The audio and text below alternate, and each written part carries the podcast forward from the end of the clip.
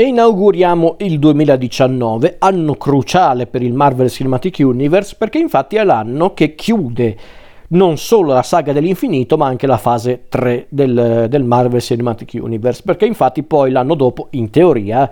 sarebbe dovuto partire appunto il nuovo corso del Marvel Cinematic Universe con la fase 4, poi purtroppo, ca- purtroppo per chiaramente chi doveva guadagnarci qualcosa anche per campare, però nel senso a causa della pandemia chiaramente eh, il mondo si è fermato per qualche tempo, per almeno un annetto e quindi questi film sono stati rinviati fino al 2021 e sono successe tante cose anche nel mentre, dietro le quinte, perché infatti il, diciamo che la Marvel barra la Disney hanno anche un po' rivalutato il progetto fino a un certo punto, però diciamo che hanno cercato di proseguire anche attraverso altre strade, tra cui per esempio la televisione, visto che stava per esordire Disney Plus. E, ehm, in tutta sincerità, poi è successo qualcosa che ha rovinato un po' tutto, ma secondo me già le prime eh, avvisaglie di un progetto che ormai stava un po' stufando si possono notare anche in questi film del 2019 e infatti adesso ne voglio parlare. Cominciando dal primo film del 2019, film che in tutta sincerità non mi ricordo quando fu annunciato, ma diciamo che è uno dei film del Marvel Cinematic Universe che hanno fatto un più di corsa, nel senso non era secondo me un film mm, che era stato concepito nel progetto iniziale del, da, appunto della fase 3, credo che sia proprio uno di quei film che hanno inserito un po' a forza all'ultimo minuto, un po' come i film di Spider-Man dopo l'accordo con la Sony. E quindi ecco che nel 2019 arriva questo film diretto da Anna Boden e Ryan Fleck, sceneggiato dagli stessi registi insieme a, a, a Geneva Robertson Duoret, con protagonista assoluta Brie Larson, che peraltro era un'attrice all'epoca anche molto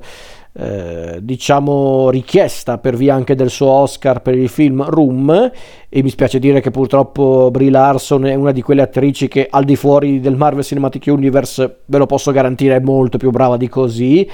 e un, quindi un po' mi dispiace che in questi film del Marvel Cinematic Universe non viene per niente valorizzata. Lo dico perché molti non sopportano Brie Larson in questo film e in quelli successivi perché dicono che è inespressiva, che addirittura c'è chi è arrivato proprio delicatissimo a dire è una cagna. Io vi dico ragazzi andate a vedere Brie Larson in Room di Lenny Abramson, in Free Fire di Ben Whitley, oppure and- parlando anche di film che sono arrivati dopo questi film del Marvel Cinematic Universe, nel diritto di opporsi di Destin Daniel Cretton,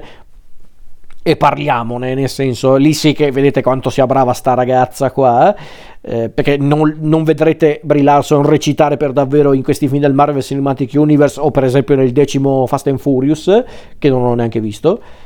però per dire, e quindi parliamo del bene amato Captain Marvel, questo film che ovviamente introduce per davvero il personaggio di Carol Danvers, il personaggio creato a suo tempo da Roy Thomas e Gene Colan alla fine degli anni 60 che a un certo punto è diventata appunto Captain Marvel, Capitan Marvel è il ventunesimo film del Marvel Cinematic Universe, Captain Marvel, ha come protagonista assoluta Brie Larson, nei panni appunto di Carol Danvers alias Captain Marvel, ma nel cast abbiamo anche Samuel L. Jackson, che interpreta un Nick Fury molto più giovane, Ben Mendelssohn nei panni di Talos, che è un membro della razza aliena degli Skrull, e poi abbiamo anche eh, eh, la Shana Lynch, eh, Gemma Chan Annette Benning e Jude Law nei panni di, di quello che sembra il mentore di, di, Carol, anche se poi in realtà scopriamo che, ve lo dico tanto, non è che è sto grande colpo di scena, è il cattivo. Cosa succede allora? Che praticamente incontriamo Carol Danvers quando ancora fa parte della Star Force e si fa chiamare Verse. Che cos'è la Star Force? È una squadra di guerrieri spaziali che fanno parte praticamente dell'impero Kree, un, una razza aliena inventata proprio dalla Marvel già nei fumetti e che avevamo già incontrato nei film dei Guardiani della Galassia. E appunto Verse mm, non sembra ricordare nulla del suo passato, eh, però sembra essere anche una, eh, una persona dotata di grandi poteri e quindi deve, deve, servire il suo popolo in teoria grazie a questi suoi poteri, però diciamo che per una serie di circostanze, a causa anche dell'intervento di, una, di un'altra razza aliena, appunto gli Skrull, questi alieni mutaforma, ecco che Verse finisce nella Terra, sulla Terra, ma quando? Nel 1995, quindi questo film racconta su certi aspetti eh, l'origine un po' di tutto il progetto del Marvel Cinematic Universe, perché infatti in questo film tramite la storia appunto di come Verse scoprirà appunto i segreti, segreti per modo di dire del suo passato, scoprendo che appunto lei un tempo era Carol Danvers, scoprendo che cos'è, che cosa c'è dietro eh, il piano degli Skrull e dei Kree, insomma è un po' una sorta di film che vuole creare una mitologia dietro il Marvel Cinematic Universe, perché tramite questo film scopriamo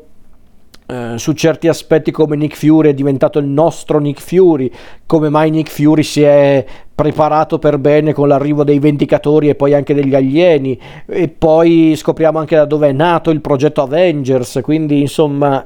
vuole essere quel genere di film, ma allo stesso tempo vuole essere anche un film di origine riguardo un personaggio, ovvero Carol Danvers Captain Marvel. Allora, io onestamente non ero molto interessato a questo film perché Captain Marvel era palesemente un personaggio che hanno inserito a forza a un certo punto nel Marvel Cinematic Universe e appunto hanno inserito questo film a forza perché io sono convintissimo che non era previsto sin dall'inizio nel progetto della fase 3 e com'è il film di Captain Marvel? Allora, non mi è piaciuto, devo essere onesto, non mi è mai piaciuto questo film, ero andato a vederlo al cinema con i miei amici perché era il periodo in cui appunto stava arrivando Avengers Endgame, quindi ci siamo detti ma sì dai guardiamoci anche questo che magari viene inserito qualche dettaglio interessante, anche se io chiaramente come al solito andavo lì per vedere un film e io quindi lo giudico anche come film allora, come tassello del Marvel Cinematic Universe, secondo me alla base poteva essere anche divertente l'idea appunto di raccontare una storia del Marvel Cinematic Universe non ambientato ai giorni nostri, ambientato negli anni 90, ehm, con quindi tutte le, le, gag, comunque tutte le situazioni che possono eh, far diciamo battere il cuore ai nostalgici, non particolarmente a me perché vabbè sì sono degli, anni 90 per carità effettivamente vedere certe cose mi fanno anche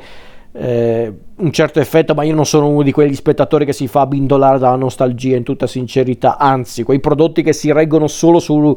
nostalgia a me non dicono proprio niente.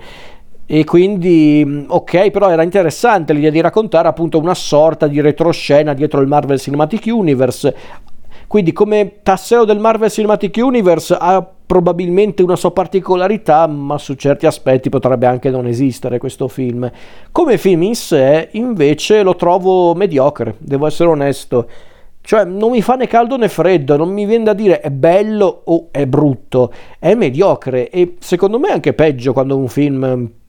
eh, per, per te, per la tua percezione, sembra mediocre, ovvero non ti dice nulla. Cioè, perché io personalmente un film brutto me lo ricordo perché mi ricordo i motivi per cui è brutto per me. Questo film no, questo film proprio zero, non mi ha lasciato niente. Eh, perché? Perché è, tutto regolare, è tutto talmente regolare e scorrevole che per carità a qualcuno basta anche questo. Io infatti non, non giudico il film per questo motivo, per essere un film molto semplice e scorrevole. Il problema è che... Eh, io non riesco a interessarmi a questo film per un semplice motivo, perché non me ne frega niente della protagonista e se il protagonista o la protagonista in questo caso di un film non ti dice nulla, non è che parti con presupposti molto interessanti per vedere un film, in tutta sincerità, perché Carol Danvers è proprio quel personaggio che io vedo e penso, ok, perché dovrei tifare per questa qua? Perché non, non ha neanche un vero e proprio arco narrativo, in tutta sincerità, sì, ha il suo percorso per... Um, per diciamo eh, scoprire il suo passato, per rivivere il suo passato, ma sinceramente non mi sembra un arco narrativo concreto, anche quando c'è teoricamente il momento della consapevolezza che la porta appunto a sviluppare i propri poteri, non mi sembra poi una roba così particolarmente potente, anzi mi sembra proprio una roba fatta tanto per, anzi perché se poi la grande forza di Captain Marvel è quella di rialzarsi in piedi, punto, sinceramente non mi sembra poi tantissimo, non mi sembra molto per definire Carol Danvers un personaggio approfondito e interessante, perché quello è il problema, non, non mi sembra né approfondito né interessante il personaggio di Carol Danvers. Non aiuta Brie Larson, che in questo film non so perché ha dimenticato di saper recitare e addirittura, eh, addirittura diventa odiosa con pochissimo. Non lo capisco in tutta sincerità. Non che gli altri attori brillino, eh, per, chiar- per carità, perché Samuel. Jackson, che è un signor attore, qui sì, simpatico per carità, ma molto spompato. Jude Law era lì proprio per intascare l'assegno e poi tornarsene a casa perché non ci prova nemmeno.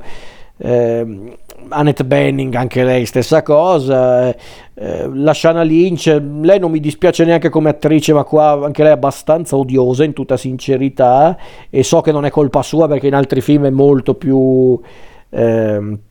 più brava di così. Quindi ok, forse l'unico che secondo me brilla nel cast è Ben Mendelssohn nei panni di Talos, un po' perché in tutta sincerità il colpo di scena degli Skrull è molto efficace, perché gli Skrull tendenzialmente nel fumetto Marvel sono dei personaggi negativi, non tutti per carità, ma tendenzialmente